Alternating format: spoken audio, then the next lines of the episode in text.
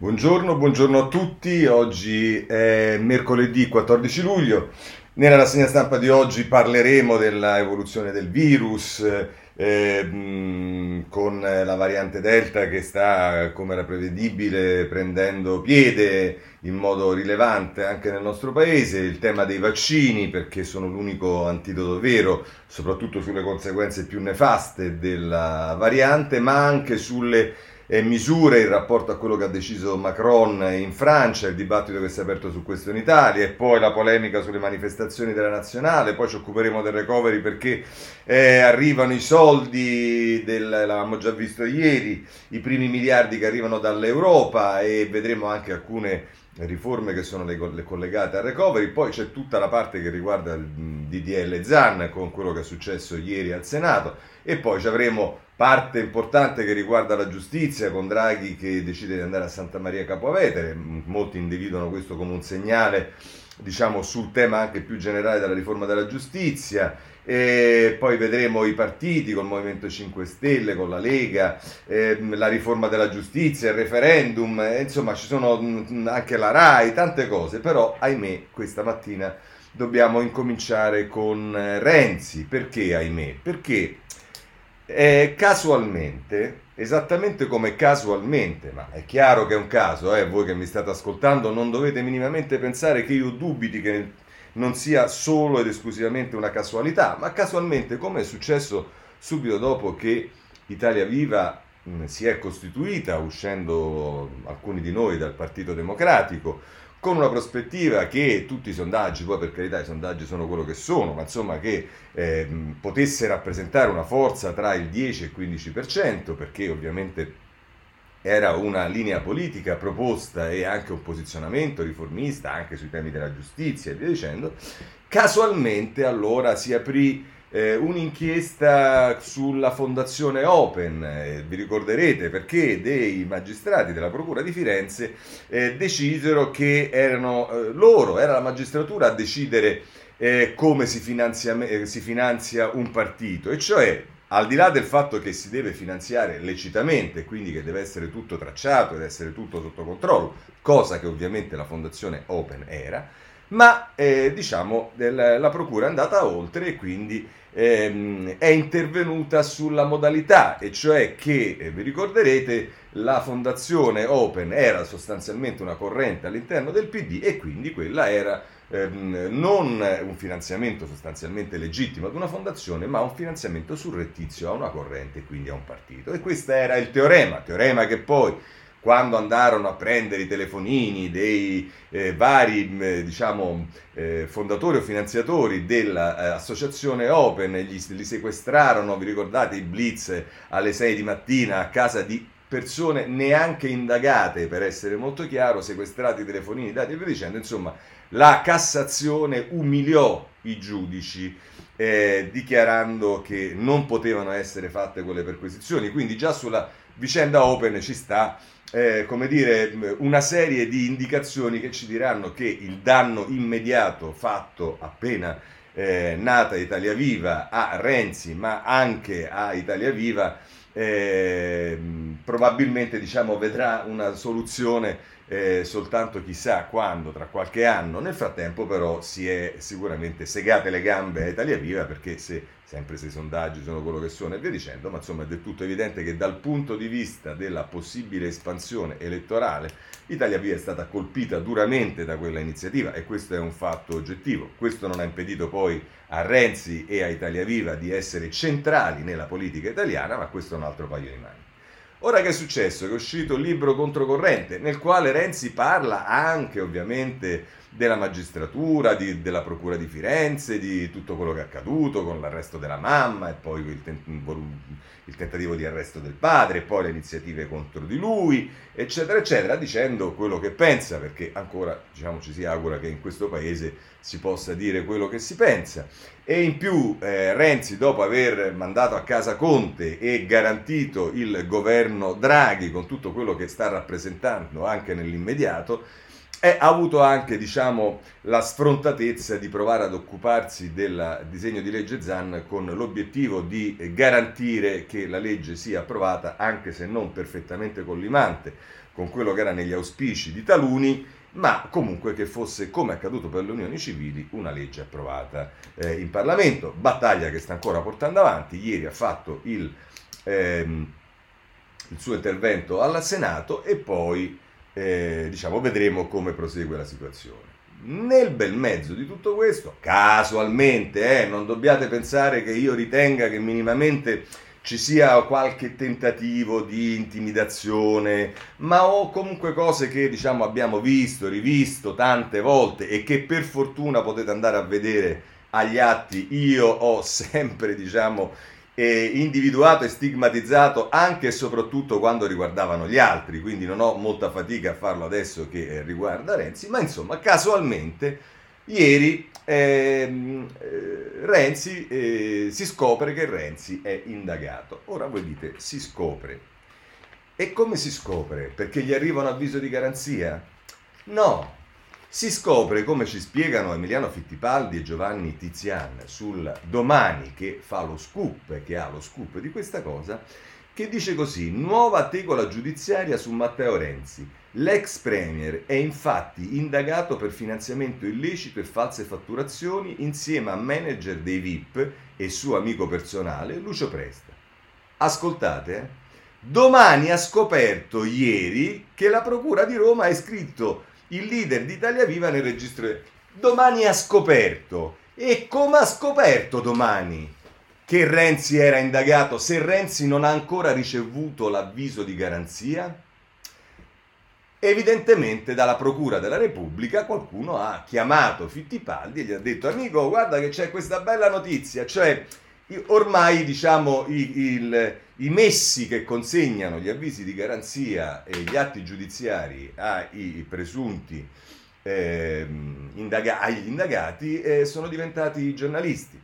E allora è inutile che io vi spieghi che già da questo si capisce come stanno andando e stanno sempre più peggiorando le cose. Però per quanto mi riguarda certamente sono importanti le riforme che Marta Cartabia e il Ministro della Giustizia sta portando avanti, anche se sono delle riforme parziali e anche se sono delle riforme che dovrebbero essere ulteriormente aggiustate. Certamente sono importanti i referendum presentati dal Partito Radicale e dalla Lega sulla separazione delle carriere, sulla responsabilità civile dei magistrati, sulla eh, custodia cautelare, su tante cose, sono molto importanti e mi auguro magari che ci sia pure la coincidenza che Renzi, come dire, esca dal dubbio se firmarli o meno questi referendum e vada a firmarli, perché forse è anche arrivato il momento che lui lo faccia. È un invito che io gli faccio, vedremo eh, che cosa accadrà. A me piacerebbe che non solo succedesse questo, ma che Italia Viva raccogliesse le firme su questi referendum, perché penso che siamo arrivati a un punto nel quale queste riforme sono decisive.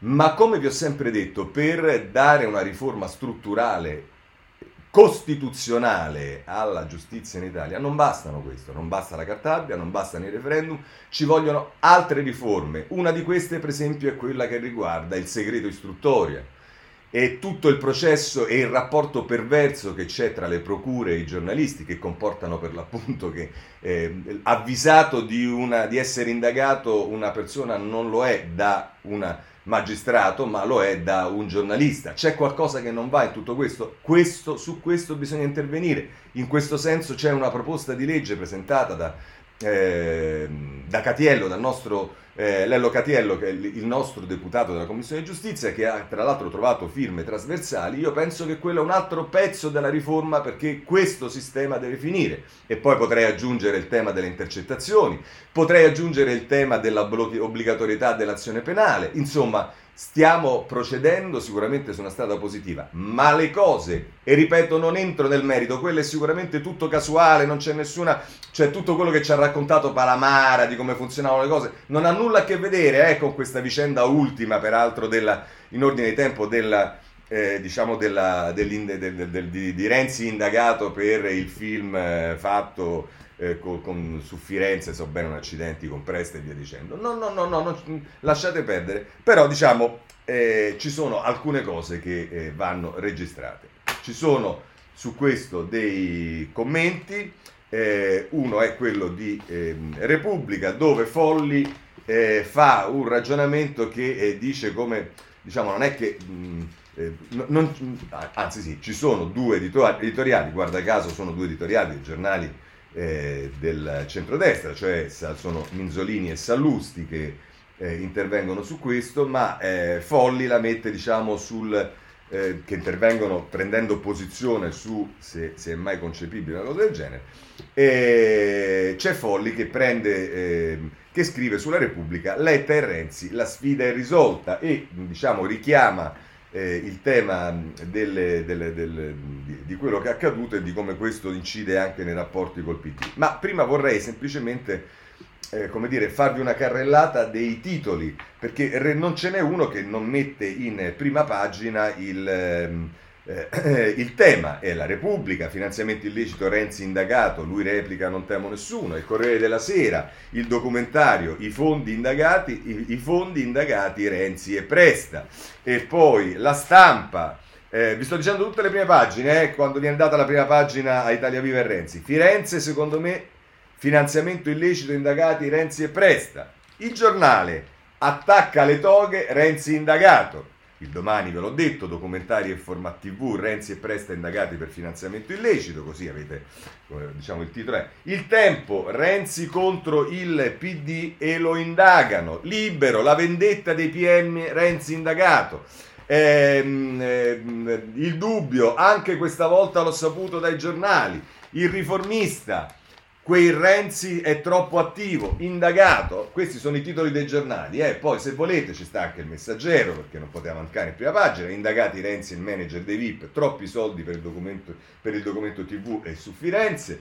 E poi c'è eh, il. Ehm, e poi, c'è, eh, e poi c'è, basta su questo. Devo dirvi che sul domani c'è un altro articolo che vi farò vedere, nel quale non sapendo più che fare e come diciamo cercare di gettare fango su Renzi e via dicendo, si prende in considerazione anche la, eh, i libri che Renzi fa e ci si domanda perché Renzi cambia ogni volta editore, quanto vendono davvero i libri di Renzi con i suoi mille editori?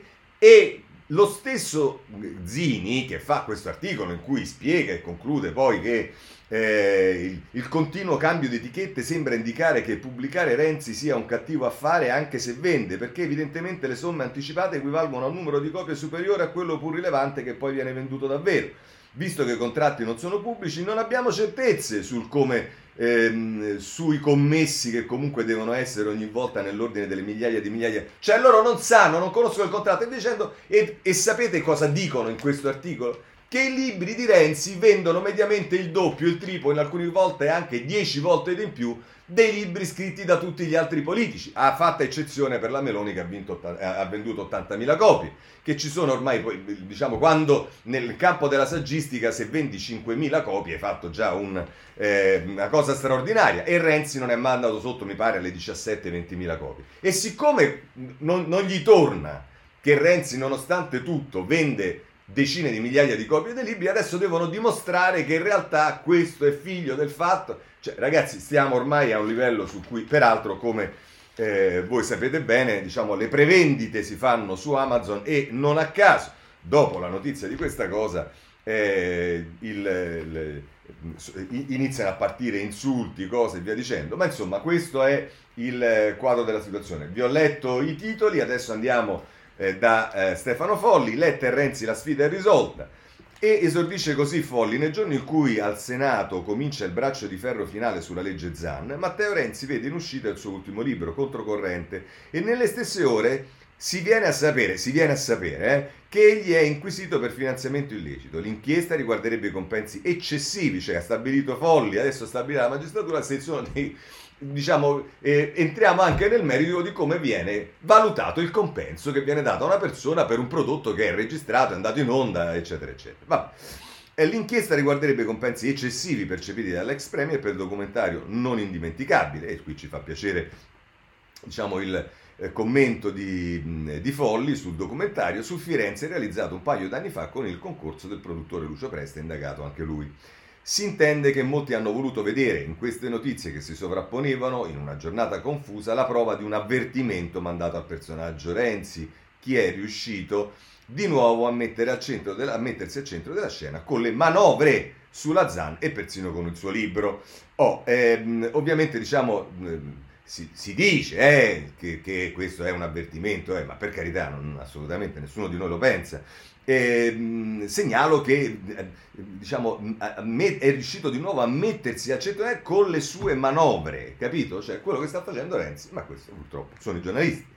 Ma con buona probabilità si tratta solo di coincidenze. Ecco, con buona probabilità c'è, il, c'è bene, almeno il bene del dubbio ce l'ha, diciamo Folli. O di diversivi che celano a malapena il dato di fatto Finora le mediazioni, se così vogliamo chiamarle, no, per carità, non le chiamiamo così, chiamiamo le manovre che è meglio, poi. Ehm, eh, e i tentativi di smussare gli angoli del disegno di legge contro l'omofobia sono falliti.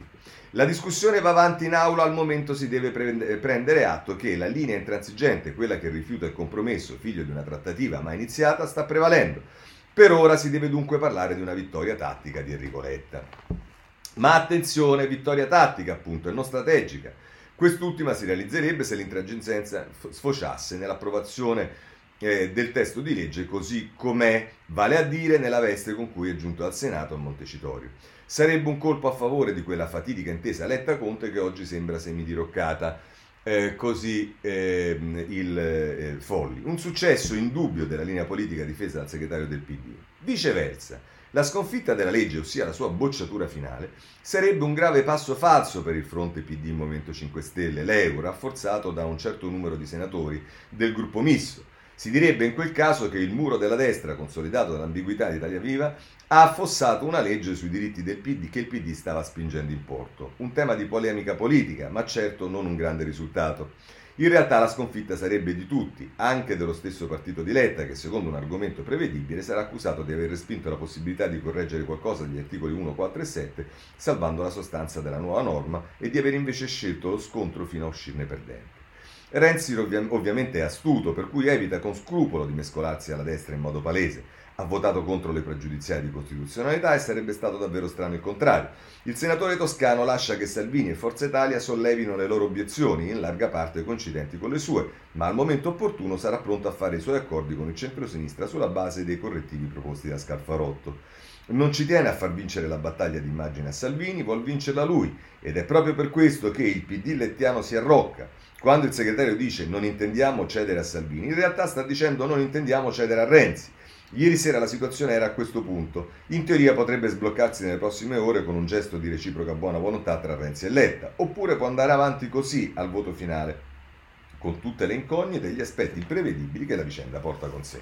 Eh, diciamo, si potrebbe dire a Folli che le manovre, le cose via dicendo, si chiamano fare politica, eh, forse alla quale molti anche osservatori non sono più abituati, visto che non la fa più nessuno in questo paese, salvo Renzi, ma infatti basta andare sul foglio nelle passeggiate romane e vedremo che eh, eh, diciamo, il, il, titolo è il PD si azzuffa con Renzi e si prepara a sparare con Calenda. Lasciamo da parte il fatto che eh, ci dice che al quartier generale Roberto Gualtieri sono convinti ormai che al ballottaggio ci andrà sicuramente lui e parla, beh, beh, vedremo. Però dice già Renzi è sempre più eh, già Renzi è sempre di più l'uomo nero del PD i Dem ne sono letteralmente ossessionati. Si guardi per esempio alla questione del reddito di cittadinanza, che sia stato un mezzo fallimento, anche se ha aiutato gli italiani nella crisi della pandemia, ne sono più che convinti anche i Dem. E infatti al Nazareno si aspettava il momento opportuno per proporre nuovamente la questione alle altre forze politiche per proporre di rimodulare il reddito di cittadinanza. Ma l'uscita del leader di Italia Viva, che ha addirittura preannunciato l'idea di un referendum il prossimo anno per abolire quel provvedimento, ha costretto i Dem a fermarsi. È sempre un passo avanti a noi, si lamenta più di un parlamentare del PD. Eh sì, non un passo, direi 20 km, soprattutto diciamo perché eh, un passo sarebbe se uno sta fermo e l'altro va avanti, ma se uno va avanti e quell'altro va addirittura indietro, altro che un passo. Va bene, ritorniamo però alla vicenda perché ci sono due editoriali ancora che voglio leggervi, che sono quello di eh, Minzolini, il direttore del giornale, un film già visto, e scrive Minzolini, puntuale come un orologio svizzero, è arrivata la risposta dei giudici alla politica che tenta di rialzare la testa, il solito avviso di garanzia per una vicenda di presunto finanziamento illecito ai partiti e fatture false, che vede nel mirino Matteo Renzi e l'agente dei VIP dello spettacolo Lucio Presta roba che a prima vista fa ridere. Quello che non fa ridere invece, e anzi preoccupa, è l'ennesima coincidenza. L'avviso di garanzia all'ex Presidente del Consiglio è arrivato proprio mentre esce un suo libro che mette a nudo i meccanismi perversi che regolano i rapporti tra magistratura e politica, senza contare che proprio in questi giorni il leader di Italia Viva sta valutando se appoggiare o meno i referendum sulla giustizia promossi da Matteo Salvini e dai radicali. Se fossi lui non attenderei un minuto per firmarli, perché ormai il meccanismo è talmente sfacciato, scontato, automatico, chirurgico, imbarazzante, che mette a repentaglio addirittura il diritto di critica e l'agibilità politica in questo paese. Lo stesso Renzi nel libro svela di essere stato oggetto di un altro avviso di garanzia nei mesi scorsi per prestazione inesistente in relazione ad un convegno ad Abu Dhabi. E proprio ieri, presentando il suo libro alla stampa, si è lasciato andare ad una sommessa. Vedrete che mi arriveranno addosso dieci processi.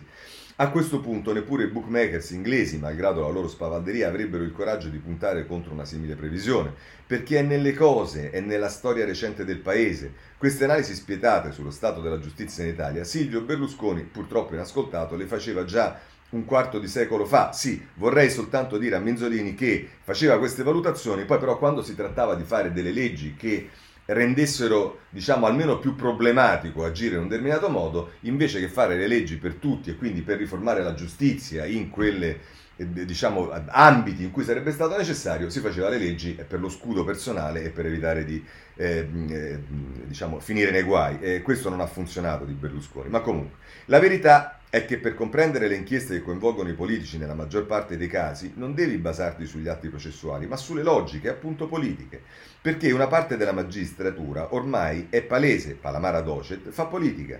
Solo così scopri il perché dell'accanimento dell'ex premier, che è lo stesso metodo utilizzato in passato e ancora oggi nei confronti di Matteo Salvini e Silvio Berlusconi. Nella circostanza Renzi deve pagarla perché ha messo in crisi il governo per più giustizialista di tutti i tempi, quello che aveva come guardasigilli un personaggio come Alfonso Bonafede, che ha provocato più danni al nostro ordinamento penale e alle nostre carceri di Pierino alle elementari. Sono operazioni che ormai non sono neppure tanto nascoste, ma si fanno alla luce del sole. Tre giorni fa il presidente dell'ANM, Giuseppe Santalucia, criticava una, nell'Assemblea di Magistratura Democratica la riforma della prescrizione del ministro Cartabia e il grillino Mario Perantoni commentava felice «Non siamo più soli». Il giorno dopo questo giornale titolava «Crociata manettara, assa tra PM e grillini». Siamo stati facili profeti, ormai il giustiziarismo al tramonto può contare solo sulle toghe. Così il giornale, andiamo a vedere anche Libero, che è l'ultimo commento che leggiamo, con Sallusti, il segnale dalle procure. Seriamente, sto seriamente pensando se firmare referendum sulla giustizia, aveva detto poche ore fa Matteo Renzi. La risposta della magistratura non si è fatta attendere. Avviso di garanzia per lui e per il manager dello spettacolo, Lucio Presta, con il quale l'ex premier aveva prodotto per Discovery il documentario Firenze secondo me, quattro puntate andate in onda nel 2018 su TV9, peraltro senza grande riscontro di, di pubblico. L'accusa di finanziamento illecito ai partiti, la solita che i magistrati contestano ai politici quando, pur frugando nelle loro vite, non trovano nulla di serio non per fare il garantista d'oltranza, ma la scena di questo avviso di garanzia sembra uscita dalle pagine del libro Il sistema nel quale Luca Paramala ricostruisce le scorribande della magistratura nella vita politica. C'è il politico ingombrante da, da, punire, di solito come in questo caso nemico del PD, c'è il PM con smania di protagonismo, ci sono i giornali amici che preparano il terreno e ci insuppano il biscotto. Tutto da copione, compreso il fatto che Matteo Renzi stia in questi mesi facendo impazzire la sinistra e ammicchi sia con Salvini che con Berlusconi per bloccare il decreto Zan e per far passare la riforma della giustizia. I più raffinati e informati delle segrete cose sostengono che questo avviso di garanzia sia anche un segnale a Mario Draghi che pochi giorni fa aveva indicato all'insaputa dei partiti Marinella Soldi come futuro presidente RAI. La signora all'epoca dei, dei, fatti finiti sotto inchiesta era infatti amministratore delegato di Discovery, la compagnia di produzione che aveva sottoscritto con Renzi il contratto in questione e che, secondo i magistrati, era sproporzionato rispetto alla, alle qualità artistiche dell'ex premier. Insomma, parliamo del nulla o giù di lì ma è nulla rumoroso e pericoloso l'ennesimo tentativo di interferire nel corso della politica e dei governi. Qui non basta una riforma, il cancro di una magistratura incosciente è un'emergenza nazionale che necessita un intervento non più rinviabile, così eh, sul libero Sallusti. Bene, possiamo lasciare questo capitolo, anche perché se no ne potremmo parlare per tutta la rassegna stampa, ma vedrete che torneremo sicuramente a parlarne. E veniamo allora alla, alla pandemia, alla ripresa del virus. Il, Corriere della Sera nelle pagine 2 e 3 eh, che ne parla, virus ripresa significativa, è allerta in 5 regioni, Eh, l'allarme di speranza, oltre 1500 casi in 24 ore, ma i ricoveri restano bassi. Toti dice chi non vuole proteggersi deve, eh, ne deve pagare le conseguenze. E allora, visto che si parla del vaccino, per quanto riguarda il vaccino, vi segnalo invece la pagina 4 del Corriere della Sera. Grande frenata delle prime dosi, preoccupano giovani e docenti. Sono ormai 22 giorni che il numero di seconde dosi è maggiore delle prime. Ormai su 8 farmaci somministrati negli hub, 7 sono richiami. Con le vacanze in calo, le immunizzazioni è la fase della persuasione, è quello che ci dice il eh, Corriere eh, della Sera. Ma a proposito invece delle eh, misure, e, mh, tra l'altro il Corriere della Sera vi segnala a pagina 5 riporta un'intervista con Zaia che parla esattamente del, ehm, diciamo dei parametri che devono cambiare, l'abbiamo visto già ieri sui giornali, cioè il, il, il, ehm, visti i vaccini, visto quello che è stato fatto, visto diciamo la meno pressione che c'è negli ospedali anche se stanno riprendendo i contagi, i governatori eh, chiedono che siano rivisti i parametri per le misure da prendere, zone gialle, verde, rosse, mm, varie cose bianche, eh, non più sulla, mh, mm, sul numero di eh, diciamo, contagi, ma bensì sui parametri che riguardano gli ospedali. Insomma, dice Zaia, serve una svolta, contiamo i ricoverati e non i contagiati ai ragazzi test gratis. E allora diciamo le misure, il tema eh, Macron, eh, che cosa facciamo anche in Italia e via dicendo, lo troviamo su praticamente tutti i giornali, per esempio lo troviamo su Repubblica a pagina 12. Ehm, stretta sul Green Pass, oggi il governo, ora il governo pensa a imitare Macron. Michele Bocci e Tommaso Ciriaco dicono contagi in salita, si discute sull'obbligo del certificato per entrare in bar e ristoranti. Sì di De Luca e Toti, Fontana dubbioso, PD e Speranza favorevoli, no di Meloni e Salvini. Ehm, e, eh, e, e, e, qui peraltro a pagina 13 della Repubblica si dice che in Francia, eh, eh, come è stata soltanto paventata questa cosa, c'è stata un'esplosione di richieste eh, per fare il vaccino e adesso in Francia è corsa a immunizzarsi, così l'Europa si blinda. Nel paese in una sola giornata 800.000 vaccinazioni, dall'Irlanda alla Grecia tutti adottano il certificato verde per entrare nei locali. D'altra parte, se eh, si vuole trovare un'alternativa all'obbligo di vaccinazione, anche se per alcune categorie io personalmente sono assolutamente favorevole, ma eh, allora evidentemente bisogna, e, e, poi lo vedremo questo, eh, salvaguardare però chi poi eh, alla fine diciamo ehm, eh, lo ha fatto e, e, non si capisce perché deve essere penalizzato da chi decide di non farlo. La stampa mette a confronto, no, la stampa ci riporta un'intervista a, Brusa, a Brusaferro che eh, si dice favorevole, eh, che è il presidente dell'Istituto Superiore di Sanità, la svolta di Parigi, libertà solo con i vaccini, due mesi per, immu- per immunizzare chi va a scuola. E dice Brusaferro, solo il tempo dirà se i comportamenti degli ultimi giorni avranno un effetto sul numero dei contagi. Per superare il Covid bisogna raggiungere elevati livelli di vaccinazione, è uno sforzo globale. Sulle persone immunizzate la variante Delta ha un impatto minore sul fronte sanitario e questo l'avevamo anche abbondantemente eh, capito. È il giornale eh, che aspettate che lo prendo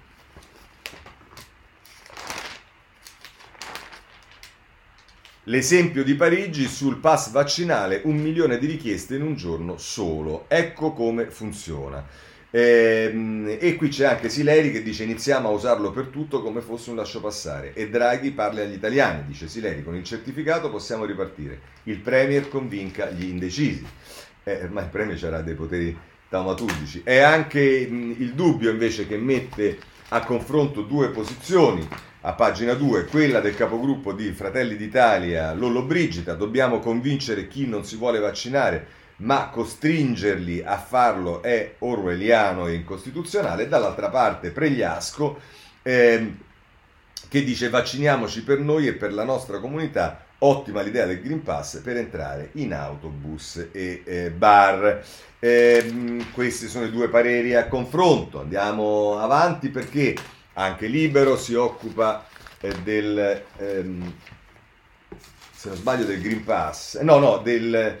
Ehm, ecco qua, di figliuolo, figliuolo, imitiamo Parigi, Salvi, eh, Parigi, Salvini e Meloni, follia, sfida al generale, Anche l'Italia pensa di consentire l'accesso ai locali solo a chi può documentare di aver fatto l'iniezione. Lega e Fratelli d'Italia si oppongono, le regioni vanno in ordine sparso. Questo sul libero voglio segnalarvi che a proposito, qualcuno ha paventato la incostituzionalità di una norma del genere, interviene Mirabelli, Cesare Mirabelli che è ex presidente della Corte Costituzionale, sul messaggero a pagina 4 che dice nessuna violazione costituzionale, il diritto alla salute è prioritario. Questo eh, sul messaggero per avere anche diciamo, un'opinione sulla, eh, al di là del merito sulla eh, diciamo, aderenza costituzionale a una misura del genere. Poi ehm, eh, sempre sul messaggero voglio segnalarvi a pagina 5 eh, Sileri che pure ripete facciamo subito contro Macron. Sileri è sempre super intervistato eh, un po' eh, da tutti.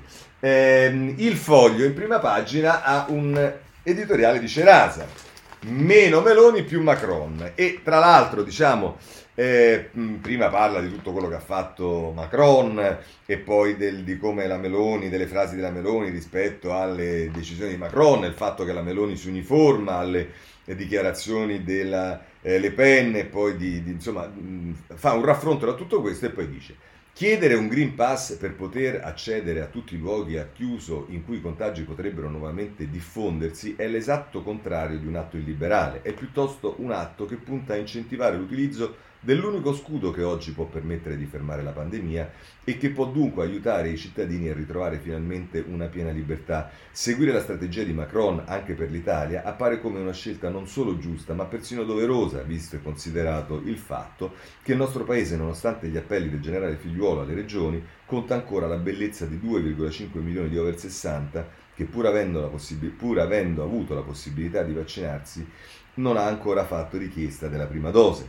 Ma seguire la strada di Macron potrebbe non essere sufficiente senza miscelare la giusta e sacrosanta presa di posizione del presidente francese con un'altra giusta e sacrosanta idea lanciata pochi giorni fa in America dal presidente Joe Biden, parlando in conferenza stampa.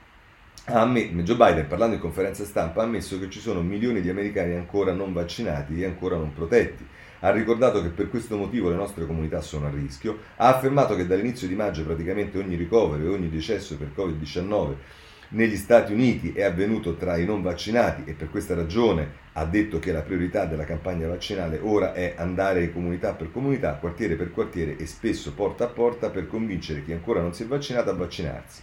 Vaccinazioni porta a porta e zero restrizioni per i vaccinati. La difesa delle libertà passa anche da qui. Meloni, meno Meloni più Macron. Che aspettiamo? Questo è eh, Cerasa sul foglio. Abbandoniamo anche eh, questo eh, tema e andiamo adesso al... Ah no, c'è un altro aspetto che riguarda cioè le manifestazioni, le polemiche per le manifestazioni che ci sono state. Addirittura il prefetto di Roma ha sentito l'esigenza di farsi intervistare, o comunque al Corriere della Sera, di rilasciarla un'intervista al Corriere della Sera, per dire quella sfilata non era autorizzata, così la Federcalcio ha violato i patti. Piantedosi dice eh, la linea decisa col ministro eh, Bonucci e Chiellini hanno forzato, provo amarezza. Cioè, noi abbiamo il questore di Roma che, diciamo, come se non si fosse reso conto che a prima che si prendesse questa decisione c'erano già migliaia e migliaia di persone in mezzo alla strada, tant'è che il pullman per arrivare al, da, Quirinale, a Palazzo Chigi comunque ci ha messo non so quanto perché c'è stata una evidente ehm, eh, si può giudicare eh, sana, non sana e dicendo, ma era un dato di fatto reale che stesse lì. E non è che diciamo il fatto che poi si è deciso che il pullman arrivasse eh, passando tra questa gente eh, fino all'albergo eh, ha fatto diciamo ehm, eh, lievitare queste persone perché bastava guardare le immagini e si è visto che era pieno di gente esattamente come la sera prima era piena di gente della città. Quindi forse l'idea di gestirla una cosa del genere tutto questo al netto del fatto che io pure voglio vedere tra 15 giorni quali saranno gli effetti di questa roba. Ripeto c'è sempre il caso delle manifestazioni a Napoli per la vittoria della Coppa Italia e non mi pare che ci furono conseguenze drammatiche allora ma vedremo vedremo tutto. Comunque questo è Piantedosi poi c'è la stampa, pagina 7, eh, che dice quella folla in festa attorno agli azzurri, l'ira dei ristoratori, due pesi, due misure. Ecco, questo diciamo già è un argomento diverso, anche se, come è del tutto evidente, diciamo, eh, questa è, mh, è una, una, cosa assolutamente non mh, prevedibile e soprattutto, diciamo, al di là che fosse pure prevedibile, quando c'hai milioni, che cosa fai? Gli spari, eh, gli, gli, gli fai le cariche della polizia, che cosa gli fai se la gente comunque poi scende? Cioè, questo è il tema, no? Perché Resta per il calcio e noi chiusi, discoteche discriminate, mentre torna la vita normale. L'imprenditore nel settore dei locali notturni, che si chiama Paolo Peroli, protesta e vabbè, e questo è anche legittimo sotto un certo punto di vista. Voglio segnalarvi il giornale perché il giornale dedica tre pagine eh, che sono la 4, la 5 e la 6. Le, eh, no, scusatemi. Eh,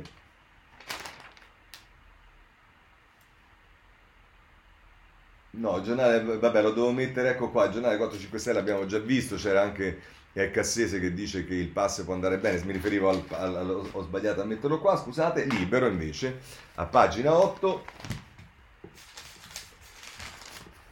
Speranza voleva cancellare la festa, Draghi ha fatto partire gli azzurri, Salvatore Danna, i rigoristi del governo si sono opposti alla parata della nazionale, hanno vinto Bonucci e Chiellini, se non ce la fate fare non veniamo, il più contrario il ministro della salute sconfessato dal Premier, sarebbe stato impossibile arginare i tifosi. Eh appunto, direi anch'io. Va bene, abbandoniamo questo, il recovery. Allora, cosa ci dice il Corriere della Sera? Lo fa a pagina 9. Ehm,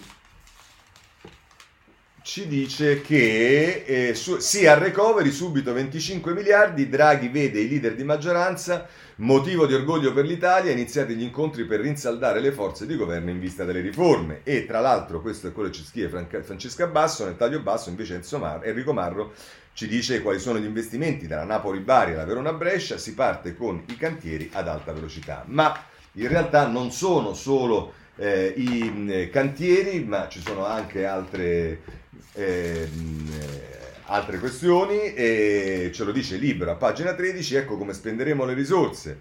Ieri l'Ecofin ha approvato i primi 12 piani, tra cui quello italiano, entro fine mese al Tesoro arriveranno 15 miliardi di prefinanziamento che saranno utilizzate per opere ferroviarie, digitalizzazione, scuola, territorio, cultura e turismo.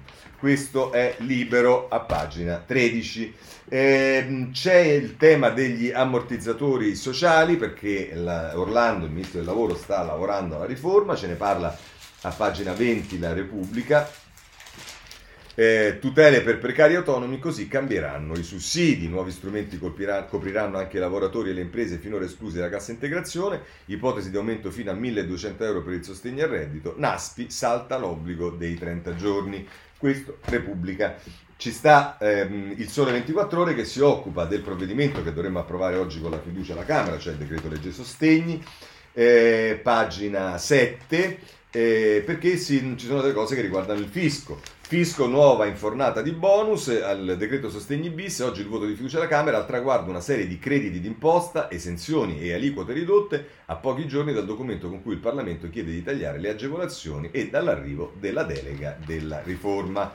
Questo sul Sole 24 ore. Tema ieri di grande attesa per quello che sarebbe potuto succedere, eccetera, eccetera, è il disegno di legge ZAN eh, vi segnalo allora su questo due pagine del Corriere della Sera, la 10 e la 11. C'è anche un'intervista a Mariana Boschi che andremo a vedere tra pochissimo sulla Repubblica. Debutto in aula tra liti, urla e fischi, disegno di legge Zanna avanti con i numeri in bilico, PD e Movimento 5 Stelle non cedono, ma ci sono malumori, il rischio che tutto slitti a settembre. E poi ci sta qui eh, Calderoli, ecco la mia strategia, con pochi emendamenti si può bloccare il testo, al resto penseranno i voti segreti. Poi eh, Massimo Franco, quelle visioni di bandiera che producono risse e rinvii. Eh, la legge Zan è il simbolo di una politica che si spacca su ogni questione di principio, cercare, senza cercare una via di mediazione. Eh, eh, che dice Franco? Dice comunque finisca la legge Zan sull'omofobia sta contribuendo a ridefinire le alleanze nel perimetro del governare, a riscrivere i rapporti tra i partiti e le gerarchie cattoliche. Il caso di ieri pomeriggio al Senato con le accuse reciproche tra chi ha ottenuto di continuare a discutere in aula e chi a destra voleva il rinvio in commissione era prevedibile. Sembra che la maggioranza faccia di tutto per marcare le differenze interne nel modo più gridato, forse perché non può rompere la coalizione guidata da Mario Draghi. ma si pongono le premesse per un muro contro muro che potrebbe portare a uno slittamento a settembre. È la conseguenza di una spaccatura su ogni questione di principio. Le mediazioni faticano a prendere corpo perché in realtà nessuno sembra cercarle davvero e sulla legge Zan si scontrano visioni e culture presentate come inconciliabili, un modo per marcare i confini tra alleanze che appunto prima di essere politiche appaiono culturali. E vabbè, eh, perché quella di Renzi invece non è, non è una mediazione credibile, no, perché... Eh, poi c'è eh, Maria Teresa Meli che mm, parla dei due leader, Salvini così non tutelate i gay, l'appello con l'altro Matteo per un accordo di tutti. Eh, questo diciamo sul eh, Corriere della Sera. Ma vediamo anche eh, la Repubblica nelle pagine 4 e 5 perché a pagina 4 eh, si dice fallisce il blitz di Salvini, DDL Zanna avanti al Senato e poi a pagina 5 si intervista Mariana Boschi l'intervista a Lina Minella che dice un accordo è possibile sul disegno di legge Zan, dice Renzi in questo clima avvelenatissimo. Secondo lei Mariana Boschi quale potrebbe essere? E dice la Boschi abbiamo proposto di tornare al testo di Pascal Farotto e firmato da molti colleghi tra cui Zan.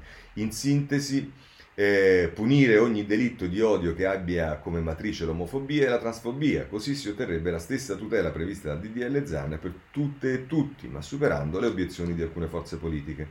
Dice Mirella, ma come si fa a evitare il ritorno in commissione? Su questi, su, su questi Renzi è netto, non vuole che il disegno di, di, di torni lì. Abbiamo votato a favore per portare subito la discussione in aula e voteremo contro il rinvio in commissione. I tempi sono maturi per un accordo in aula. Di, ha risposto la Boschi. Dice ancora la Milella: Sarà difficile in aula poter evitare i voti segreti. Lei è sicura che il vostro gruppo tenga su questa posizione? E risponde Boschi, noi non chiederemo il voto segreto, le nostre battaglie le facciamo a viso aperto, in mancanza di un accordo sulle modifiche voteremo il testo Zanna come abbiamo già fatto alla Camera. Non saremo noi ad affossarlo, a voto segreto però mancheranno molti voti, PD e Movimento 5 Stelle, sulla carta la differenza è di soli 6 voti tra legge eh, approvata o, blo- o bocciata. E dice ancora la Mirella, l'unica strada da seguire adesso per voi di Italia Viva può essere solo quella di tornare alla proposta Scalfarotto? Risponde la Boschi, non vogliamo una plantare una bandierina, ma approvare una legge che garantisca maggiori tutele. Se ci sono proposte diverse su cui trovare un accordo ampio che salvi la legge, ci siamo. Ancora domanda, non ci potrebbe essere un altro compromesso possibile che eviti la delusione di archiviare DDL ZAN? Ogni soluzione che non abbassi le tutele, ma che possa avere numeri più ampi, ci vede disponibile. Non so come te lo deve dire Neminella, te l'ha già detto. Quelli che dicono o zanni o niente sono altri. È sbagliato. A me interessa che una legge buona sia approvata. Mi stanno a cuore quei ragazzi, non la vanità di singoli parlamentari. Ancora Minella dice: Non crede che in questa soluzione di voti ballerini cambiare il testo in aula sia ancora più difficile? Risponde Boschi: È difficile, certo, ma meno che, con, che eh, approvare una legge con il muro contro muro e soli sei voti di scarto. Lei ha letto le dichiarazioni dei colleghi del PD pieni di dubbi? Sa quanti grillini sono in fibrillazione e non vogliono votare? Ci siamo già passati ai tempi delle unioni civili. Se non avessimo messo la fiducia, quella legge non sarebbe mai passata. Ancora domanda la Minella. Crede davvero che il PD possa rinunciare al DDL Zan? Risponde Boschi, il PD che conoscevo io eh, avrebbe preferito trovare un compromesso e approvare una legge anziché piantare una bandierina. Ci sono ancora giorni utili per trovare un buon compromesso, non sprechiamo. Ancora la Minella. Quanto ha inciso la lettera della Chiesa nel farvi cambiare idea sul DDL Zan?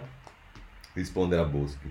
Noi non abbiamo cambiato idea, mi lasci essere schietta, abbiamo messo la fiducia sulle unioni civili mentre il Movimento 5 Stelle cambiarono idea dopo la telefonata di qualche prelato perché nessuno si lamentava delle interferenze della Chiesa quando i vescovi si schieravano per il mantenimento del governo Conte, ho l'impressione che ci sia un concetto di, laicità intermittente in, parte, in una parte della sinistra. Noi siamo laici sempre. Ancora la Minella, così non si rischia di fare gioco di Salvini e della destra più retriva? E risponde la Boschi, certo c'è una pazienza. A me non interessa né di Salvini né di Meloni. Ho visitato primo ho visitato primo esponente di un governo eh, Rebibbia la sezione transessuali.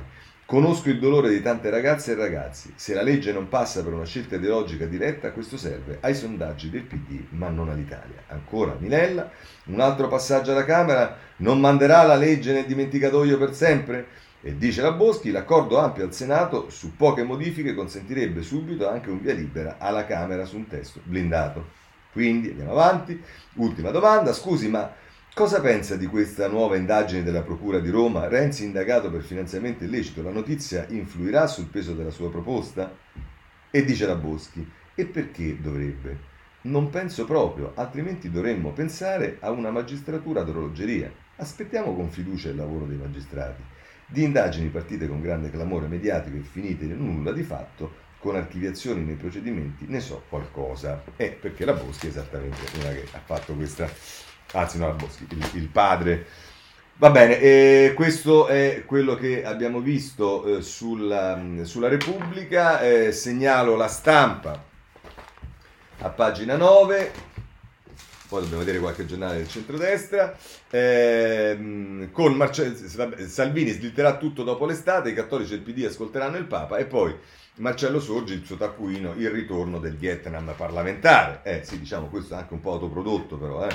Giornale, pagina 9, vediamo come la mettono i giornali della destra, eh, quello più vicino a Berlusconi, a Forza Italia, eh, il giornale, eh, che riporta un'intervista a Francesca Izzo. Io, femminista, vi spiego perché la legge è sbagliata. L'ex deputata dei DS è un, eh, dice è un capovolgimento della realtà, mi sorprendo che la sinistra la appoggi. E così si rischia la maternità surrogata. Se dico che sono donna, rischio la censura. Insomma, questo è eh, ancora una volta il giornale fa emergere che i, i diciamo, dissensi rispetto a questa legge non sono solo quelli di Salvini, della Chiesa, ma eh, in realtà sono molto più diffusi anche nel centro-sinistra. Vi segnalo, a proposito di come stanno andando le cose, il foglio in prima pagina con eh, l'articolo di Salvatore Merlo, Carnevale in Senato, il DDL Zan diventa un ballo in maschera, urla, fischi e pernacchie, in aula va in scena la politica dei social media. Bonino dice non capisco più Letta. Eh, diciamo questo è già un passo avanti perché ci sta qualcuno che non l'ha proprio mai capito.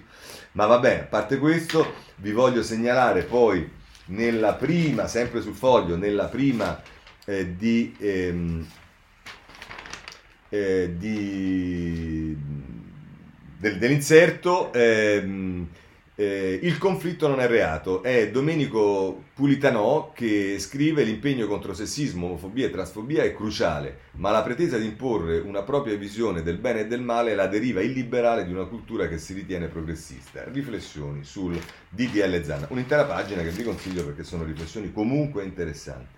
L'avvenire, eh, che è il giornale, ricordiamo sempre, della conferenza episcopale, dei vescovi, quindi della Chiesa, che è stata tanto richiamata, eh, prima pagina avanti al buio, su DDL Zana clima acceso all'avvio della discussione generale in al Senato, no a mediazione e ritorno in commissione, maggioranza risicata al primo voto. Poi se volete andate a pagina 5, c'è una intervista con il professor Gambino eh, che è un eh, giurista che noi conosciamo bene, mediazioni possibili anche all'ultimo minuto, quindi l'auspicio del, anche da parte dell'avvenire è che si arrivi a una mediazione alla fine. Su questo voglio, eh, non direttamente su questo, ma tocca anche questo, voglio segnalarvi eh, Mattia Feltri questa mattina sulla eh, prima pagina della stampa, libertà di stomaco Scrive Felti, ieri mentre seguivo il dibattito al Senato sulla legge contro l'omotrasfobia di DL Zan ripensavo alle ragioni per cui non mi piace, a cominciare dall'omelia sui diritti che l'accompagna, quando di diritti lì dentro non c'è traccia. Non si parifica il matrimonio omosessuale a quello eterosessuale, né alle coppie omosessuali si consente di adottare figli, due diritti per i quali firmerei domattina. C'è invece il solito pigo e feroce intento di punire i cattivi, o meglio di punirli un po' di più, che già i codici sanzionano l'ingiuria, l'istigazione a delinquere, la violenza, con corredo di aggravanti per futili e abietti motivi. Una questione sociale e culturale viene trasformata in una questione penale, la si trasloca in un'aula di giustizia, non sappiamo che fare, ci pensa il giudice, condanni, incarceri, brutti la chiave. Però ammetto, mi scoccia stare dalla parte della Lega.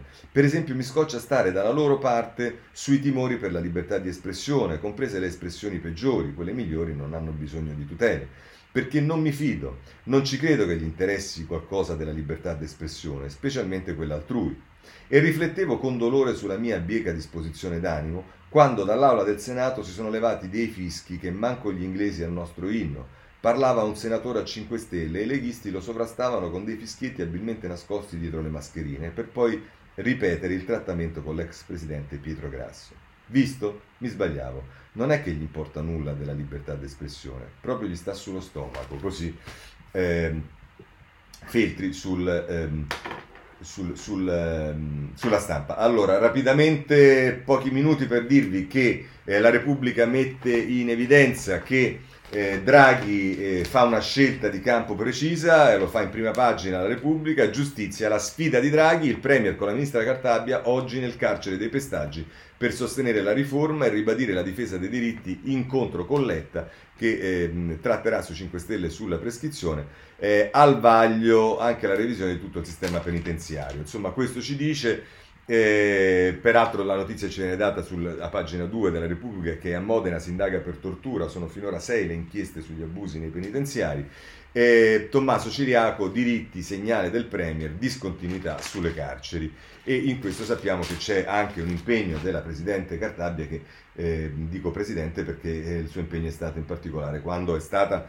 Ehm, Presidente della Corte Costituzionale. Poi segnalo anche, ma non ho il tempo di leggerlo, che c'è Livinia, eh, Lavinia Rivara che eh, nella, nella, sua eh, prima pagina e poi a pagina 27 su Repubblica parla dell'addio della stagione eh, Bonafede, dice ma da un punto di vista eh, più strettamente politico, non si può notare che la svolta di Santa Maria Capavetere avviene in pochi giorni di distanza dal travagliato Consiglio dei Ministri che ha dato il via libera alla proposta del governo sulla riforma della prescrizione, per la quale Draghi si è speso fino al punto di trattare direttamente con Beppe Grillo per superare le esistenze dei 5 Stelle. Due mosse che rappresentano un chiaro segnale di discontinuità rispetto al governo precedente e alla sua concezione del pianeta giustizia, delle carceri e dei processi. In altre parole, una presa di distanza netta dalla linea Conte Bonafede, dai suoi ideologismi e dai suoi inciampi. E questo è quello che segnala, e mi pare abbastanza reale, eh, la Repubblica con eh, Rivara. Poi, ehm, ehm, Movimento 5 Stelle, eh, vabbè, prendiamo ehm, sostanzialmente due giornali, il Corriere della Sera che a pagina 17 ci dice Grillo non va a Roma, Gianno del Movimento 5 Stelle, salta l'incontro per sancire la pace con Conte che minimizza, ci vedremo presto, tensione tra gli eletti. E poi qui ci sta una mh, straordinaria Lucia Azzonila che dopo essersi eh, ben diciamo, presentata come ministro, adesso eh, scende più in campo come attivista, siamo la prima forza, il governo cambia marcia, uscire, voglio capire qual è la sintesi politica Azzolina, dobbiamo incidere no ai voti a scatola chiusa. Ecco qua. Va bene, questo è eh, quello che dice la Azzolina. Ehm, il giornale, ehm, ehm, vabbè anche la Repubblica, via, a pagina 8, ehm, eh, dos, dossier giustizia in mano a Conte, da Grillo un passo indietro, il fondatore si era, preso, si era speso con Draghi sulla prescrizione, salta la visita a Roma. E eh, questo sulla Repubblica, invece il giornale, come vi dicevo, che eh, diciamo, ha sempre un certo... Eh, attenzione, ecco, diciamo così, nei confronti dei grillini, ci dice, ehm, ci dice a pagina 12, se non erro, sì, Conte prepara le purghe e sistema i fedelissimi per la guerra con Draghi, cioè sono i cambi ai vertici dei gruppi, il capogruppo alla Camera Crippa vacilla in pole, in pole position i falchi Ricciardi, Azzolina, Bonafede. Ecco, veramente vedere Bonafede capogruppo dei 5 Stelle sarebbe perfetto. E, mh, chiudiamo anche il mh, capitolo Movimento 5 Stelle per quanto riguarda la Lega. Prosegue domani sulle indagini che riguardano i soldi, eh, non se ne perde una, eh, pagina 5. Eh, scusatemi, no, del, del, domani, pagina 7, da Lussemburgo a Bergamo, i viaggi dei soldi della Lega, Giovanni Tiziani e Federico Marconi, mentre invece per quanto riguarda ehm, eh, il eh, Latina c'è il tempo, perché ci sono delle inchieste anche a Latina sul voto di scambio o qualcosa del genere, ce lo dice il tempo a pagina 11, ripartono le accuse, virgolette, politiche, nel minimo del PM l'eurodeputato leghista Di Norfi arrestato anche un imprenditore, questo è eh, per la Lega. Eh, per quanto riguarda la riforma della giustizia, voglio segnalarvi il riformista a pagina 7, eh, perché c'è la presa di posizione eh, eh, di Massimo Donini con un gioco delle tre carte i processi si allungano di nuovo. La riforma varata introduce una soluzione mista, metà sostanziale e metà processuale. Ciò consente di modificare in corsa le regole aggiungendo un anno o due al termine previsto prima di far scattare l'improcedibilità. E poi eh, ancora mh, sul sul dubbio c'è una critica che eh, arriva alla riforma sulla pagina 5 del dubbio. Ehm, riforma Cartabia 23 luglio, Movimento 5 Stelle, scadenza poco realistica, è quello che dice il Presidente della Commissione Giustizia. Vedremo se sarà poco eh, realistica o meno. A proposito di carceri, voglio segnalarvi alcune questioni. C'è il Monsignor Paglia che scrive eh, sulla eh, prima pagina del riformista, la nostra missione, una società senza eh, carceri. Poi ci sono delle polemiche che riguardano ancora la trasmissione della Gabbanelli. Oggi la Gabbanelli risponde a quanto scritto ieri da Tiziana Maiolo, di celle ne ho viste, non do numeri a caso e la Gabbanelli dice che i numeri glieli ha dati il Ministero della Giustizia. Non è bastato a Tiziana Maiolo che replica, massacrano i detenuti e lei li vuole sepolti vivi. Sorprende chi come Gabbanelli dice di aver visitato tante carceri e poi imputa i pestaggi alle celle aperte. La fonte è tutt'altro che evidente, ma l'esultanza della polizia penitenziaria è a tal proposito abbastanza indicativa. E poi c'è una presa di posizione di Rita Bernardini e Elisabetta Zamparutti, che sono presidente e segretario dell'associazione Nessuno Tocchi Caino, perché ha chiamato in causa eh, l'ex eh, capo del DAP Santi Consolo, la Gabbanelli, e loro dicono dare la colpa a Santi Consolo per le violenze è falso e ingiusto. Questo, eh, anche il dubbio eh, riporta, eh, c'è un'intera pagina su questo, la pagina 9 con... Ehm, eh, con Danilo Alipranti, eh, Gabbanelli un'inchiesta con tanti errori e accuse gratuite e anche qui c'è nessuno tocchi Caino che prende posizione. Poi eh, c'è il mh, mm, eh, tema dell'amnistia sulla riforma, ehm, sulle, scusate, sul riformista, pagina 5, eh, parla una eh, rappresentante di Area, che è una corrente, adesso poi non so bene come si sta sviluppando con l'uscita di magistratura democratica, ma insomma eh, dice tribunale in tilt, depenalizziamo i piccoli reati e serve l'amnistia. Eh, tema che viene affrontato anche su Libero eh, a, a pagina 4. Eh, e ora le toghe rosse chiedono l'amnistia, entrata a gamba tesa per magistratura democratica, soltanto un provvedimento di clemenza permetterà alla riforma del processo penale di partire senza il fardello dei fascicoli arretrati. Non va bene ovviamente eh, al libero. Ehm, poi sul tema di Rimborsopoli c'è stata una sentenza, a mio avviso abbastanza ragione libera a mettere in evidenza, su Rimborsopoli sentenze opposte, perché ieri c'è stata la conferma in secondo grado delle, diciamo, delle cose che riguardavano la Liguria e eh, della Lombardia, mentre invece poi le sentenze in Liguria sono stati tutti assolti e se non sbaglio anche in Piemonte, quindi probabilmente bisognerebbe capire eh, come funzionano le cose. Eh, Palamara ci annuncia sul tempo a pagina 5 che vuole darsi alla politica, e questo non so se è un bene per la politica, eh, non so manco se per Palamara.